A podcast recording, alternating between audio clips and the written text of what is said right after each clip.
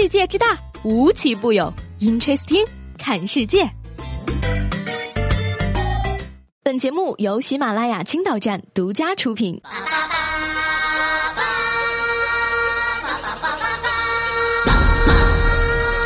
Hello，各位好，欢迎收听最有意思的 Interesting，我是西贝。那话说一到夏天呢，我就有一种迷之感觉，今年的天气一定比去年热。以往身边的朋友总是劝我说：“你可拉倒吧，年年都这个温度，别幻想能放假了，老老实上班吧。”苦于没有数据支持的我，今年终于要打翻身仗了。因为据气象专家介绍，今年的气温自一月份起温度一直比去年偏高。那进入六月份之后呢，全市平均温度达到了二十三点五度，比常年六月的平均温度偏高零点七度。七月上半个月全市平均温度达到二十七度，比常年高了二点二度。什么？这么热的天，居然还不到三十度？你在逗我吗？天气那么热呢，一直呼吁大家不要到处乱跑，待在屋里吹空调就好。可是有的人呢，就偏偏要在炎炎酷暑下继续战斗，还差点丢了手机。七月十八号呢，青岛理工大学的一名小伙在青岛长途汽车站乘车前往海洋，候车期间呢，他发现手机显示电量不足，便放在服务台旁的手机加油站上充电，自己呢则坐在旁边拿出另一部手机玩起了王者荣耀。直到快到达海洋汽车站，需要用另一部手机联系当地同学时，才想起来落在车站忘记拿了。他立刻拨打自己的电话，与此同时，遗失在车站的这部电话正好也被好心的旅客送到了车站服务台。那工作人员表示说呢，电话将会暂存在失物招领中心，等他回来再到车站领取即可。大王这农药忘了手机，这个锅可不能让农药背啊！那我看呢，都是你手机太多，给我一个，保证你再也丢不了。王者审判，王者，王者，王者不可阻挡。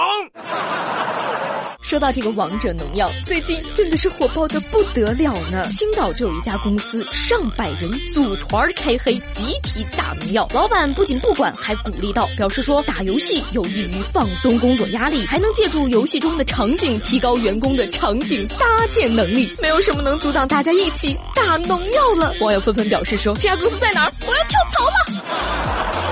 说完是没事儿呢，再来看看世界各地那些有意思的事儿。近日啊，一名女司机驾驶电瓶车占用机动车道，面对执勤交警的好言相劝，她不仅强烈反对，还出言挑衅道：“进去就进去呗，反正你只能拘留我二十四小时，我搁这儿我开心我乐意，你还能拘留我七天吗？”最终，大姐因触犯治安管理处罚法被行政拘留三天。嗯，这次呢，我就不站警察叔叔这边了，太不厚道了，人家要的是七天，拘留三天，什么意思呀？为什么就不能满足他的要求呢？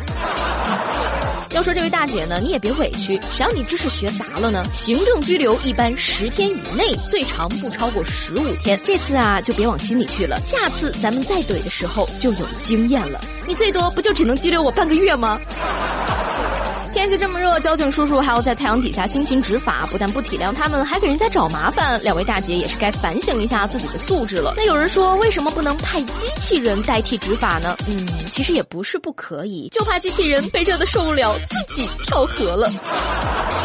华盛顿海港呢，最近就引进了一个机器人保安，负责巡逻和守卫。然而今天人们突然发现，说机器人掉进了泳池里，是天太热了，想去洗个澡吗？机器人表示说：“你站在高温下试试，我也热，我只是下去冲个凉。”同一个世界，同一个火辣的太阳啊！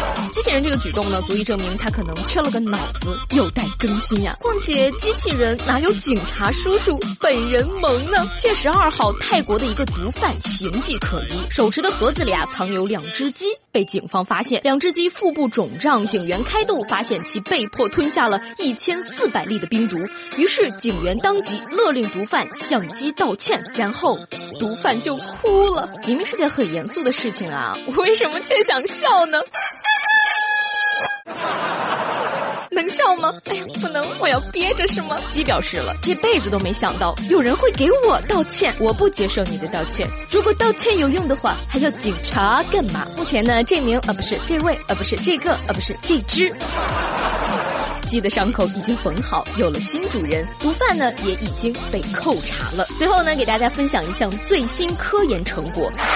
美国罗林斯学院研究人员发现说，公司主管的脸通常比一般人要宽，宽脸的人呢，常被认为更有管理能力，更易取得成功。所以，大脸是要流行起来了吗？有大脸的朋友们，让我看到你的双手！我脸大，我骄傲，走向人生巅峰指日可待。好了，那今天的 Interesting 就是这样，我是西贝，明天见啦。